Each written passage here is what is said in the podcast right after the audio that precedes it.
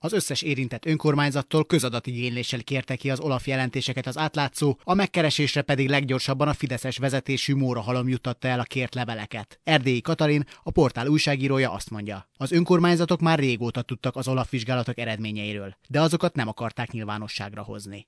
Ugye az Olaf vizsgálatban nagyjából 30 település érintett, ahol az Elios korszerűsítette a közvilágosítást, és csak február közepén derült ki, hogy az Olaftól ők már tavaly ősszel kaptak levelet, viszont erről hallgattak. Erről a levélről ugye egészen biztosan tudott a települések polgármestere, illetve a jegyző is, sok esetben viszont gyakorlatilag eltitkolták. Tehát egyáltalán úgy pattant ki ez a levél, hogy néhány településen megkérdezték most februárban az ellenzéki képviselők, hogy szeretnék látni. Tehát ők is utólag tudták meg, és egyszerűen nem kapták meg ők sem.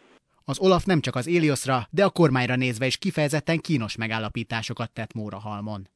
A Mórahalmi levélben nagyon komoly állítások vannak. Az egyik legdurvább az az, hogy az Olaf szerint felülről, tehát kormányzati szintről irányították ezeket az önkormányzati projekteket, mert az uniós támogatásokat osztó kormányzati szerv, ugye, ami a miniszterelnökség alá tartozik, az annak idején a pályázati határidő utolsó napján úgy módosította a kiírást, hogy más típusú lámpákat írhattak be a, a település, fizetések, és ezzel, ezzel így árérték arányban jobbak lettek a pályázataik, és így jogosultak lettek az uniós támogatásra. Így első hallásra egy nagyon erős költségvetési csalás gyanúját veszi, veti fel.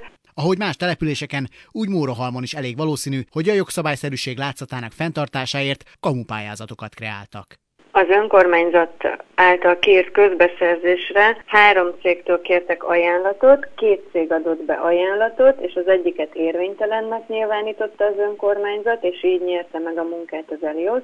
Viszont az Olafnak a másik cég, amit az önkormányzat érvénytelennek nyilvánított, annak a másik cégnek a tulajdonosa azt mondta az Olafnak, hogy ő valójában nem is adott be ajánlatot. Ugyanakkor az Eliosszal kötött szerződésben meg ugyanez az ember, aki állítólag ott sem volt, ugyanez az ember írta alá a terveket.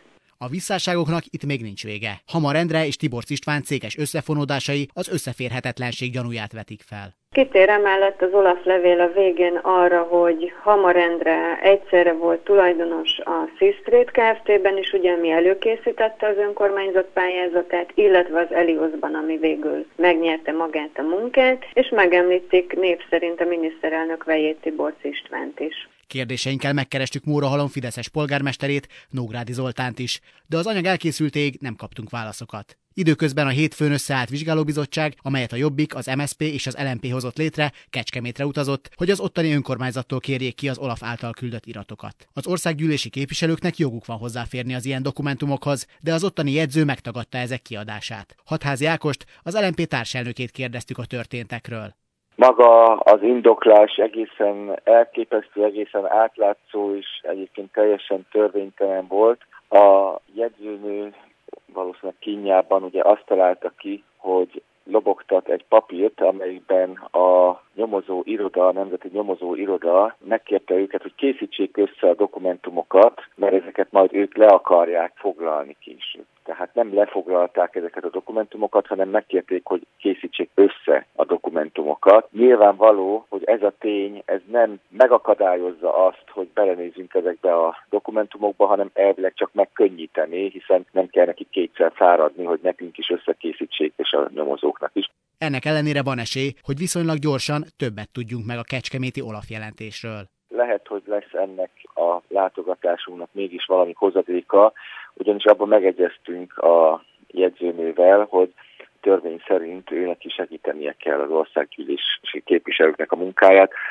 Ha máshogy nem, akkor információval mindenképpen segítenie kell, és azért tettem fel neki néhány szerintem rendkívül fontos kérdést, amit először elkezdett megválaszolni, aztán nagyon gyorsan azt mondta, hogy majd inkább írásban, hogy majd ezt írásban folytatjuk. Az átlátszó egyébként várja a válaszokat a többi érintett önkormányzattól is. Reménykednek benne, hogy minél több település küldi majd a dokumentumokat, bár hozzátették. Például Zalagerszeg esetében erre kevés az esély, mert a Fideszes többségű közgyűlés emlékezetes közjátékkal előbb megszavazta, majd visszavonta az Olaf jelentés kiadását.